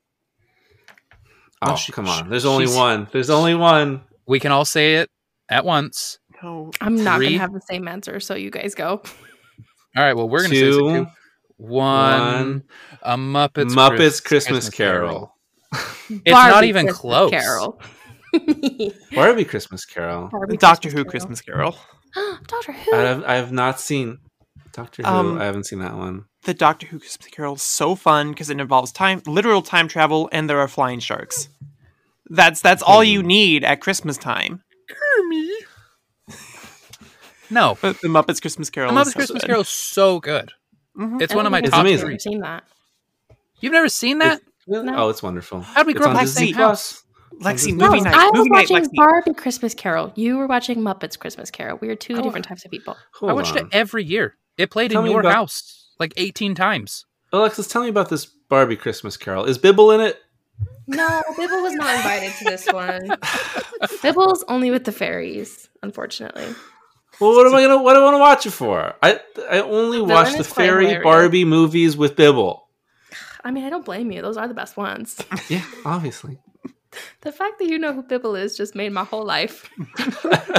Honestly, I, walking around Brooklyn, I see a lot of people with Bibble's exact haircut. That's a very Oh. Bibble coded person that just walked by. That's hilarious. My Every barista I've ever Bibble interacted with. Halloween. Uh, Oh, jeez, Bibble. I can't so remember. wait, is this a standalone? This is a standalone Barbie. Yeah, it's just like one of the classic animation. Wait, is she Scrooge? No, her boss. Is she the is ghost Scrooge. of? Okay. I Oh, so can't- she's it's got the she's got the kid that's gonna die. it. Probably. It's very loose Bar- interpretation. Barbie was dead to begin with. Barbie is actually Marley. yeah. Bibble shows up as the ghost of Christmas uh, yet to come. Yeah. Christmas future. Grave. Who does the elephant with the human teeth from Paradise Island play? Oh, stop it. oh, Ghost of Christmas Past, of Three children course. nightmares. Movie. I think about the peacock, elephant, and red panda from your Barbie Paradise Island playset Specifically because that was my favorite one too. twice a week. I think about you with the peacock feather fan that came, and you would always disconnect it, and you'd fan yourself like an elegant lady while you were making your Barbies divorce each other. Yeah. I had the best. Dude, the Barbie movie was made for me. This year, watching that, I was like, yeah, I have a basement Barbie too. He's real. Alexis always had the craziest lore. Uh, Everyone always jokes like Barbie was scissoring each other. That's what He-Man and Skeletor were doing with me in the other room. And Alexis's Barbies were like Mine were solving housewives. they were solving like geopolitics while also divorcing their husbands and also being mad that only one of them got the toilet paper wedding dress made for them and the other ones had to wear Hey, this the stupid He's box there now. All my dirty laundry over here. Alexis was the number one toilet paper fashion designer in Layton, Utah, circa 2004. Jokes on you. It was tissue paper. It's different. Oh, I'm, I'm tissue very sorry. boxes only. And I single handedly in 2008 was going to run our parents' finances in the grave with that. I remember dad yelled at me. He told me to stop using the tissues. He was like, please stop using the tissues out of the box. I Oh, I remember my mom showed me her Barbies not too long ago, and they still had some of the dresses, and she's like, "Yeah, I just made this dress for." Her. I'm like, "You what?" yeah. Yeah, just ah. casually, just sewed a dress for her Barbie, which is oh, fine. why? That's okay. Yeah. I didn't know how to sew because I was definitely eight years old, but it just was a lot of tape and tissue paper. No, I bet would call you a Scrooge slacker. McDuck. Yeah, exactly. The same thought. Scrooge definitely knew how to sew by eight. for Oh sure. yeah, I was Uh, lacking. Hold on. So I haven't actually seen the Barbie movie, you know, from this year yet. Is Bibble in it? No, they had the What the opportunity fuck? and did not take it. Bibble is in the end credit scene, actually. Oh, okay. Okay. Okay. Dude, He's this in- the best thing that came out of the Barbie franchise. Well, How dare- obviously. How do you make Also, me the little Bibble? polar bear in the Pegasus movie. Enough said.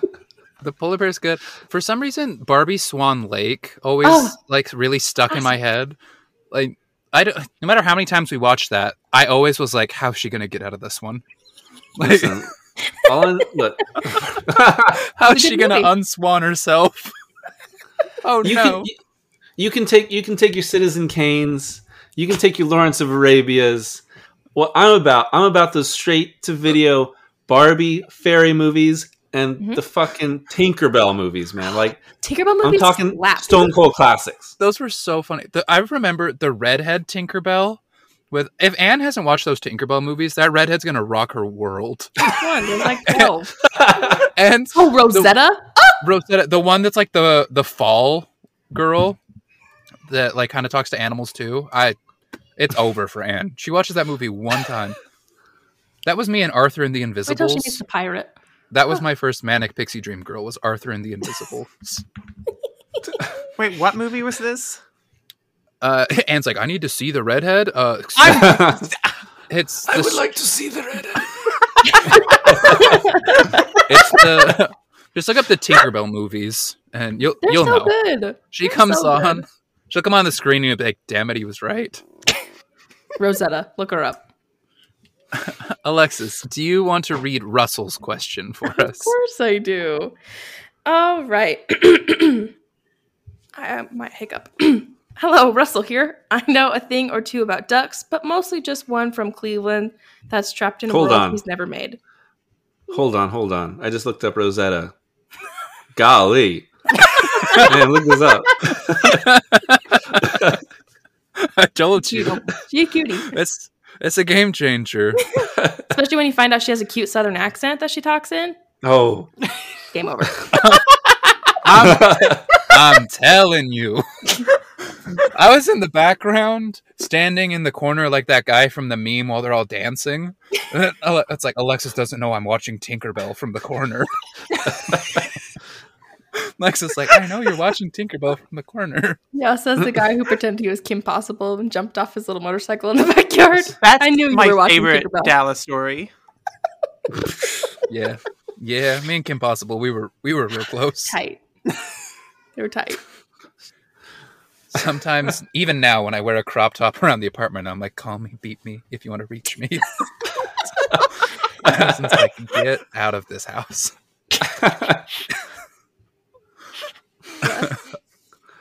All right, Lex, Russell's question.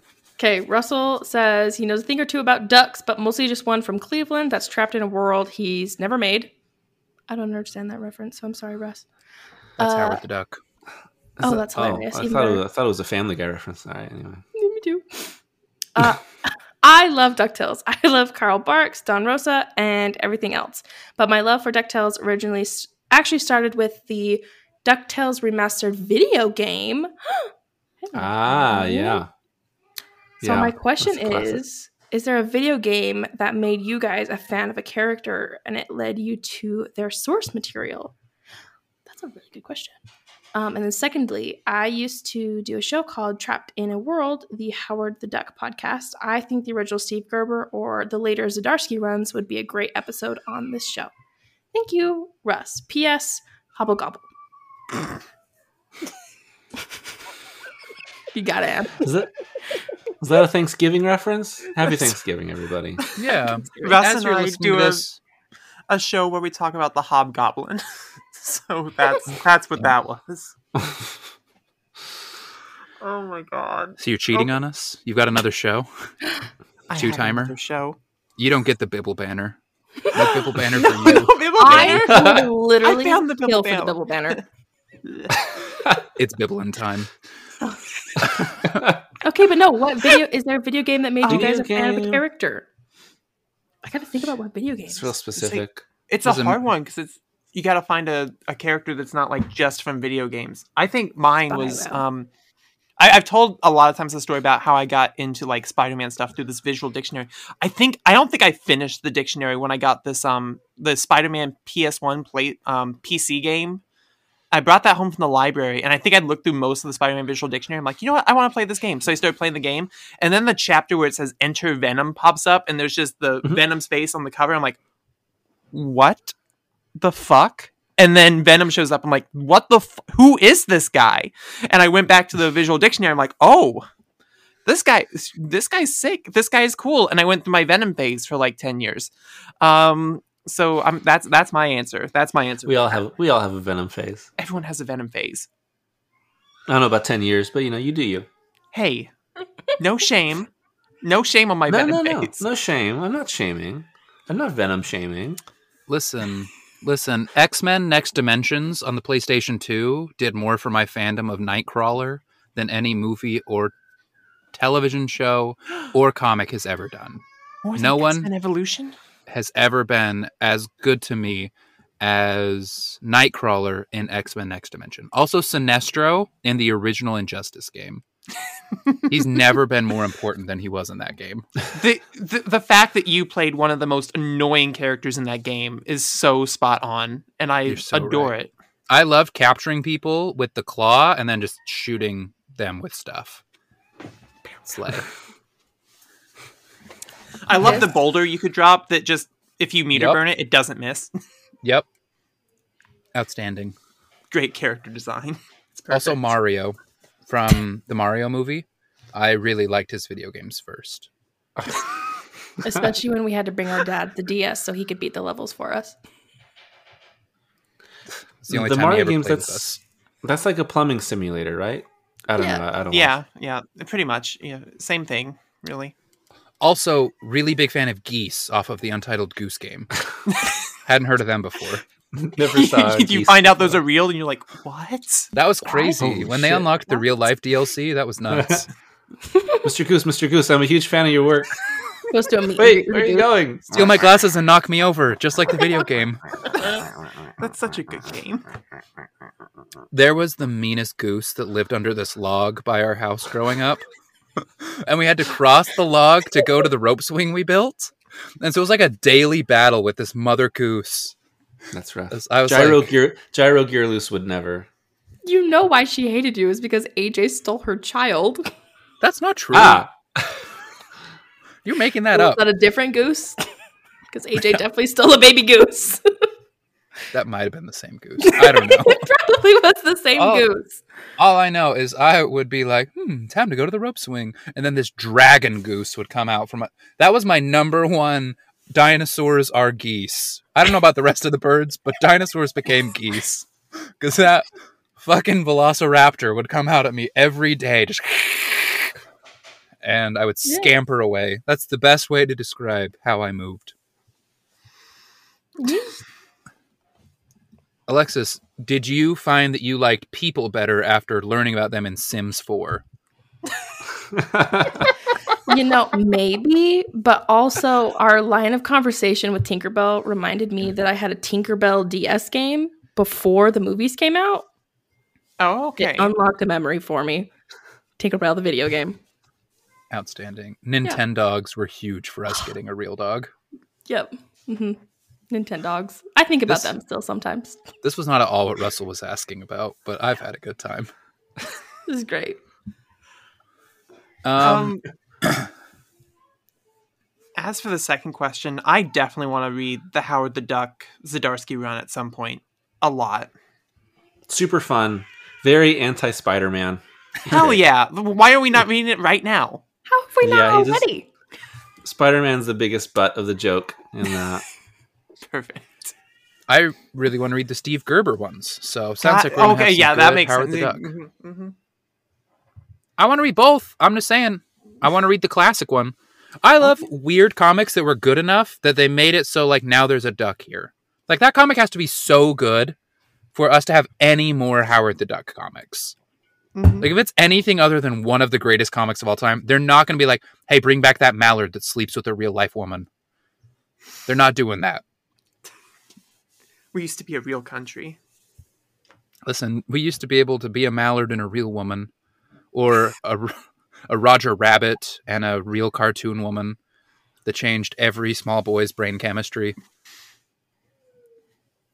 you came out of Who Framed Roger, Roger Rabbit a different person. You had a new pep in your step. Jessica Rabbit do be hitting different, that's for sure. Jessica Rabbit be hitting crazy. Um, and can you please read the question from Jacob von Where, Gemmerin? where are my copies of the questions? The first time I was Um, on this podcast, I got copies of the questions. E- Listen, we've really gone downhill since then. We're not an A class um, program anymore. Um, this is not We're a. a solid C. You got you Let's get got you got po- you got popular and you lost your morals. You just like Scrooge. I You're so. I true. want it to be so clear. We're making Scrooge would- money off this podcast. You know. hmm Mhm. Yeah, like that guy that wrote the article about us. That's how much money he thought we were making off this podcast. Oh, Matt, were you around for that? We, I N- think you no. deleted your Twitter when that happened. We'll, we'll talk after no, this. I've been gone since what, like January, February. How nice like has it that. been? Oh, it's great. My head is so clear. I just, I'm envious. I want to live vicariously. It's fine. Did someone uh, write a very warm and loving piece oh, about it you was all? it was Friendly. incredible. So it was it was so Okay. nice. Um, on. CBR.com.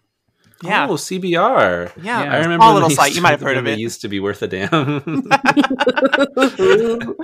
when they remember when they had comics should be good and they actually did like analysis and critique Yeah, and mhm. talked about in-depth issues and there's actual like skilled writers and not people that were writing for SEO purposes and hitting a word count and doing like Mhm. you know hyperlinking to try and hit on uh, keywords and long tails Yeah. so that they would show up for a brief you know grasp at that brass ring on the endless merry-go-round that is journalism in 2023 Mm-hmm. Yeah. and instead you know they would actually like be like i actually read a comic and here's what i thought about it instead of uh, someone told me that they talked to someone at a convention and then they tweeted that but and i know that the writer refuted that but also you know it's still kind of a problem but here we go we're going to report it as actual fact because this will get us some fast clicks and then they did that and they did an article about that and then they got paid pro- approximately like three dollars for it Mhm. because uh, they weren't getting paid anything but you know you should be getting paid appropriate to your skill level so they should actually be getting paid like maybe they should be paying cbr actually an appropriate appropriate version for that anyway what was this article about was this person Um, Sorry, just watching the um the door open from the ghost in your room. that was CBR coming to kick his ass. I was gonna say they they sent those They snipers list fast. That's actually every CBR copywriter just come Say- walking in. It's a bunch Matt, of as soon as this this episode's done, we'll we'll go into the tea. I promise. please spill okay please spill Okay. all right. So, first, the question from Jacob. Hello, everyone. Glad you're making an episode about one good billionaire that exists, and on top of that, with the coolest slasher enthusiast on YouTube ever. My question is Are there any Disney characters or cartoon characters in general you'd want a similar autobiographical comic from, and how would that look? Personally, I'd like to see a comic about the rise and fall of the Beagle Boys and their criminal empire. Greetings from Germany. Hope this question wasn't too long. Not too long, Jacob. Perfect size. That was Yeah. a Good perfect job. size question, Jacob. Thank you. What cartoon characters or Disney characters would we like to see get their own little anthology series like this? Um, I feel like the uh, the uh, only correct answer is Bibble himself. Thank you. he needs a Bibble book, The Bibble Bible. but none of it can be in English. It's just this his little language. How would you transliterate that into talking balloons? Yeah. Him. I. Oh man, who do I want? I feel like they covered all their bases with the Goofy movie and the extremely Goofy movie. Like I love Mhm. Goofy. I love those movies.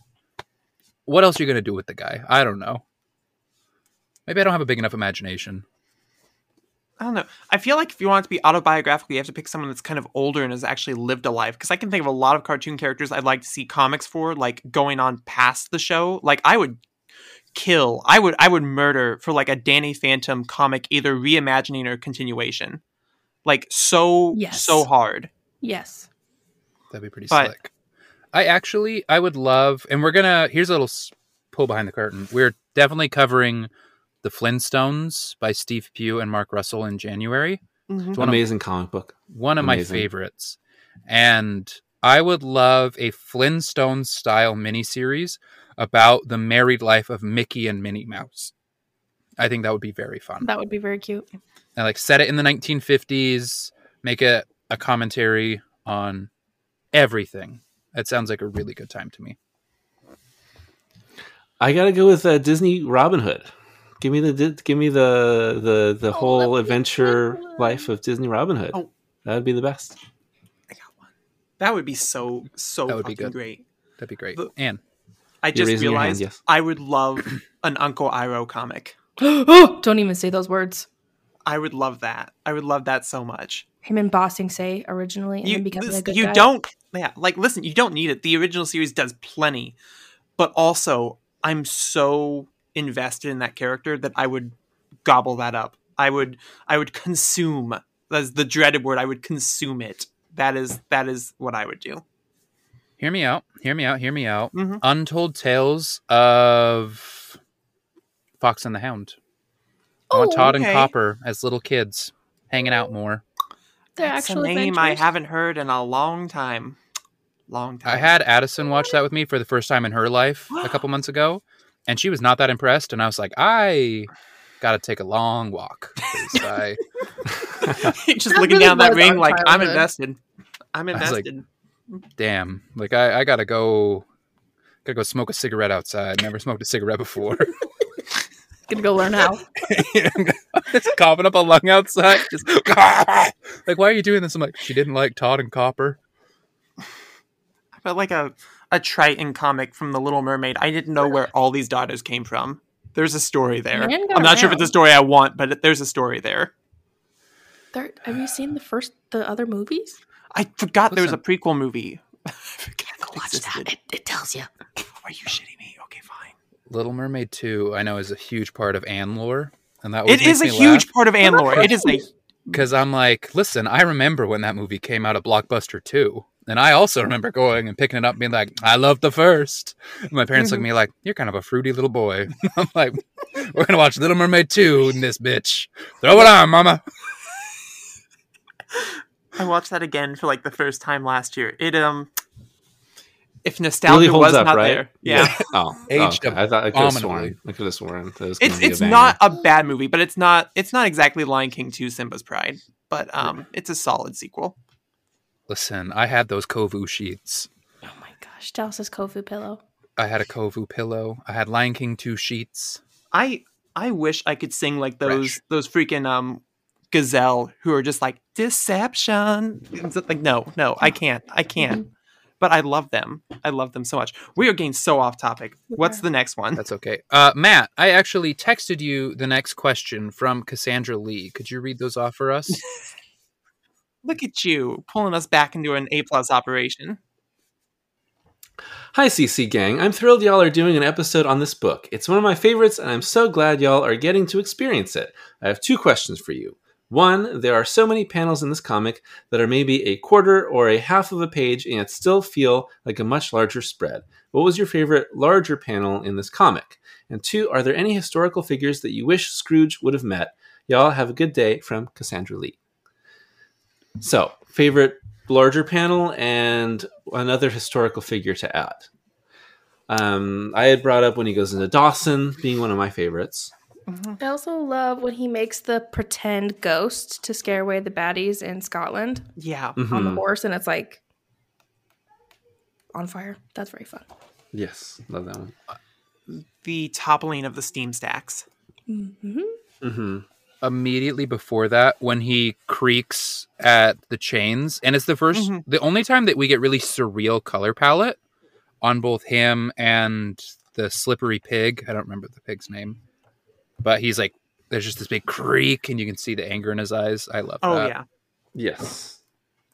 I mentioned before the underground boat when they walk into that main room. I think it's pretty Mhm. wonderful. I love the tall panel of him on the camel with the boomerang in his hand. That's a very That fun one's- one too. That just makes me smile. The Titanic going down. That one's great. Uh, the mammoth. Oh, oh there's I, a I great. love the one in Africa with all the animals Mm. yeah, where he's just like Mhm. he shoots up and he's screaming at all of them. They, they're kind of like, "What the hell?" Yeah. there's a great one of him coming into the saloon and he's shorter than the saloon doors, and he's pushing the saloon doors out up above his head. As far as historical figures go, I mean, missed opportunity for Scrooge versus Hitler. it could have really been been something. There you go. Pun- just punch Hitler's lights out. I don't know if Walt Disney true. would sign off on that one. Uh, I don't know. If, I don't know if we want to see where a Disney comic lands on the whole Hitler question. He's already dead by then. He's already dead by the time this comic came out. He couldn't say anything. Okay, good. I feel Thanks, like Walt. He's already frozen and put inside that statue that they have in the, the center of Disneyland. oh my gosh. Hey, I'm always here for some more some more Hitler punching. So They'd already turned him into sashimi at Epcot. God. Um, I want Scrooge McDuck to meet Robert Moses and be evil rich people together. I don't Love want that. that. I don't want that. don't don't give like- me that. I feel like Scrooge would be very funny with um, any of the British royal family during that time.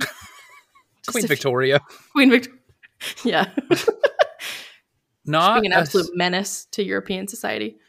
Not a historical figure, but just as real as any British historical figure. Sherlock Mhm. Holmes would be great around these parts. Mm-hmm. Scrooge and. Sherlock, Mhm. great. an Amelia Earhart reference wouldn't have gone amiss. There's in volume two, and he hangs out with Annie Oakley. That's pretty fun. Oh, okay. Oh, that's very fun. So there's one, count 'em, one woman. Damn, that's so cool. It's Christmas. this holiday season. uh, the Great Mouse Detective as well, in Oh, addition sh- to Oh, Sherlock. Holmes. Fuck yeah. Bas- Basil of Baker Street. Yeah. Another Exactly. another banger. Also, Oh, oh, I- what was I his for name? I get a Basil comic. A thousand percent I get a Basil comic. Yeah. What was Disney. Geronimo I know you listen Stilton. to this podcast. Put Anne on the Basil comic. Hell yeah. Did Dallas just say Geronimo Stilton? I did say Geronimo Stilton. How dare you unlock that vault that I have put so in, deep in my soul? Have I told you all the Geronimo Stilton story? No, No. Because I was Geronimo Stilton once. I believe you. Was it when you worked Yep. at your bookstore? No, my mom was. it- My mom worked at the library, and they had a Geronimo Stilton event, and they got a Geronimo Stilton costume, and they're like, "Hey, come to this event. Geronimo Stilton's going to be there." They got the costume, and they're like, "We're all too big to fit in this. Um, we need someone smaller." And they looked at me, and they're like, Perhaps You're mouse up. sized. "You're, you're mouse You are sized." mouse And sized. so this was like I was in eighth grade, I think. Um, and I had to get into this stupid mouse costume and to go in, and I was Geronimo Stilton. I'm like, hell yeah! I just walked in, and I'm like, this is cool. This is cool. There's there's someone I know from my class here. Just play it cool. The kids kept trying to stare up into my mouth to figure out who was under the mask. I'm like, piss Like, off. I feel violated. Get away from me. I do Sure. that with most people that I meet. People, people have Wes always be looking at people's mouths. Down in the sewer grates where Matt lives, rats always be looking in mouths. That's why I, I, I tape my mouth shut every night when I go to sleep, so none of them crawl in there. There we go. Eat my tongue. Eat my tongue. That's terrifying. All right. Um, final question comes from Ed tonight. He says, "Hello, duckheads. Eating the rich also applies to Scrooge. How are you eating him?" Question number two: Why do you think the creative team decided not to duck around with this book? Nice. Question number three: If you had money, what would you do? I'd buy Bionicles and help people, and definitely not commission art. Sincerely, Ed. So Ed, Ed is asking the important things. the important question is: If any of us had any money, what would we do with it? Uh, I'd stop renting. I'd stop renting Yeah. my home. Yeah. I would buy buy a home. Buy a home. That's basically that's my whole dream at this point. So But then again, not with these interest rates. Scrooge if I think had thing. money, Ugh, no. um, uh, how am I eating Scrooge? Peking, obviously. oh yeah. Nice better rice. Listen, Uh, so I got to tell you my dad's approach to cooking ducks. This is Oh no. Adam Taylor, TM, How to Cook Duck. He says, All right, so when you've shot your duck, you go, you send the dog out to get it out of the mud, and you bring it back, you get the duck, you pluck the feathers, and you get yourself a nice block of cedar wood. Okay, you lay the duck out across the cedar wood and you put it into the smoker. You let that smoke about three to four hours until the internal temperature is where you want it. You pull it out, and you throw the duck away and you eat the wood because it's going to taste better in the first place. I was gonna say, I don't think Dad has ever eaten a duck He hates duck. willingly. Oh my gosh. The guy will eat a possum, but he looks down his nose at duck. he does. He really does. There's some things a cowboy won't eat. Maybe out of He solidarity for sewer rat. Scrooge. Yeah, I would eat him glazed with um a parsnip puree and some uh probably some Brussels sprouts. You know, just nice and easy. Can I answer for take Alexis? Brussels sprouts. Alexis would eat him breaded with chicky nuggy breading with a side Hey, of now. barbecue sauce. I would eat some Scrooge nuggets. I I would. Hey, You know he's grizzly. You, You know, know like you bite into him, you're like, ah, ah. That's a bad tasting duck. Scrooge McDuck lived to the ripe old age of 100, so he would be very grizzly by the end. Mm. Is that in duck years or human years? Human years. Wow. According to Don Rosa, Scrooge died at the age of 100, which would put him in the Damn. in the I forget the seven the 60s or the 70s. I forget the exact date. wow. Damn. He died So- right. Actually, his last adventure was Woodstock, and he died rolling around So- in the mud. He So- actually he continued to live. He died in Woodstock 2000, which was even worse. So what you're saying time. here is that Huey, Dewey, and Louie would definitely be, you know, the, the better options here. Mhm. Awesome. Yeah. Good. Yeah, just just stop. taking notes. Okay. I'm keeping them in a cage right now. They can't move, and I'm feeding them corn to get them ready. Between Huey, Dewey, and Louie foie gras. Don't do Yeah. that. I would eat That's so Donald bad. foie gras. I'd eat Donald foie gras. You have to put a chute down their throat so that you overstuff them because you need to plump up that liver for foie gras. Uh, Once it expands and kills Donald, I will take it Mhm, out and I will spread it mhm. on a cracker. because ducks don't naturally eat that much to uh, get all that fat in their liver Mhm. for foie gras. Skill is issue. Kind of inhumane. It is an awful practice, and no one should ever eat it. Uh, it's a skill issue. First things first. Uh, I could eat that much very simply. So, Guy like so me, you're gonna volunteer? guy like me, Is I get foie my gras liver real gonna plump. be Dallas now? I got a real plump liver, and there's never been any alcohol in this liver. That is a prime plumped liver. Wow, that's great. Can't say that about mine. Same. I got a nice skinny alcohol jerky liver. Unspoilt liver. Wow, that's great. I'm a cannibal's Same. dream. Why do you think the creative team decided not to duck around with this book? Because they're professionals, Ed. Moving on. It's amazing. Um, they had good content. Technically I- speaking, all they did was duck around. Yeah. True. I also wanted to say I think this is one of the most interesting gigantic fan of a property brings something beautiful to it. Mhm. Like there is so clear that Don Rosa is an enormous fan of Carl Barks' work, but it never feels like that hinders this project at all. Like it's not too sacred that he can do something interesting and fun with it. And I think that's the Mhm. perfect line that you want with these long-lasting characters that will be handed off from person to person is to ask that someone comes on it who loves the character, loves their history, but wants to do something fresh with it instead of just replaying the hits. I think this comic would be forgotten if it was just a lesser version of the things that Carl Barks did before. But because it's fresh, it gets to stand side by side with what inspired it. That's why I didn't duck around, Ed. Mm. And that wraps up our questions, folks. Yay. Ooh. It's been two great hours of Duck Talk. Do we have any final thoughts before we let Matt plug what he's working on and we roll our credits? I had a ducking good time. I think, yeah, I agree. And I'm also going to go watch DuckTales. Woo! Nice. And did we convince you? Is this a great comic? Yeah, I think I'm pretty convinced. She says, eh. Yeah. No, that's. That mean, in Anne uh, vocabulary, that means not convinced, but we'll take it.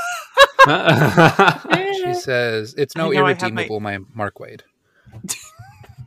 Hey, listen, nothing can be irredeemable by Mark Waid. Not even irredeemable by Not Mark even Wade. irredeemable. by Mark Waid. it's it's no Avengers 200, but it'll Jesus Christ, Matt.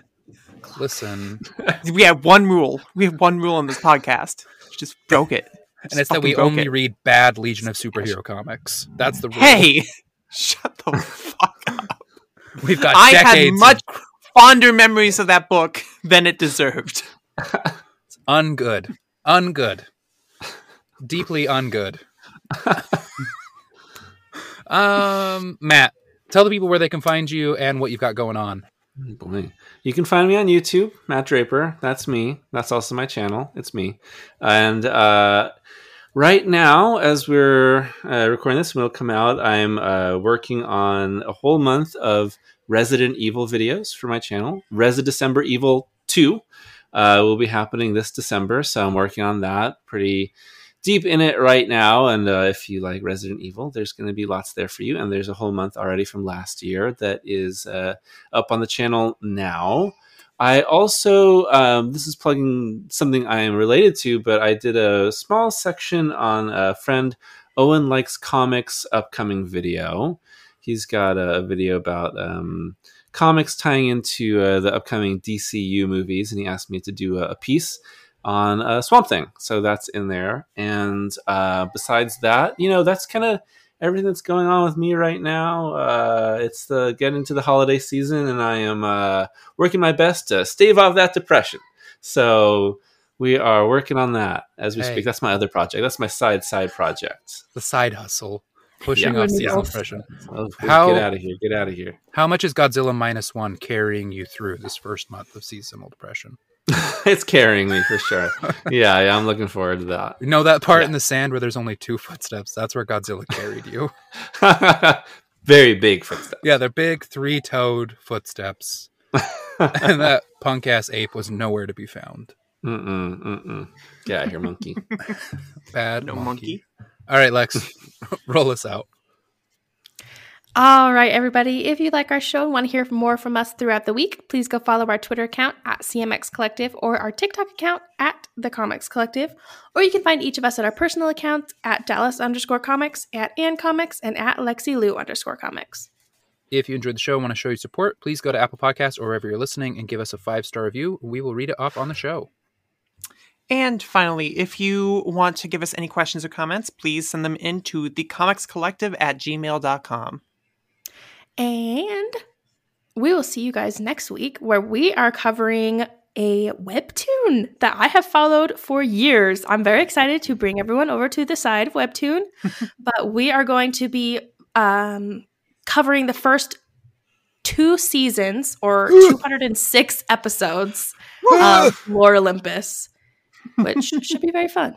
And We'll Dallas, see. I actually feel This- like you're going to be fine, you whiner. We'll this see. is payback for From Hell. This is payback for everything I've ever done for this podcast. 206 issues. That's insane. Joke's on you when you find out how many there are total. 234. I looked the other day. Pretty Nuh-uh. most of it. That's a lie. All right, everybody. Thanks and goodbye. Bye.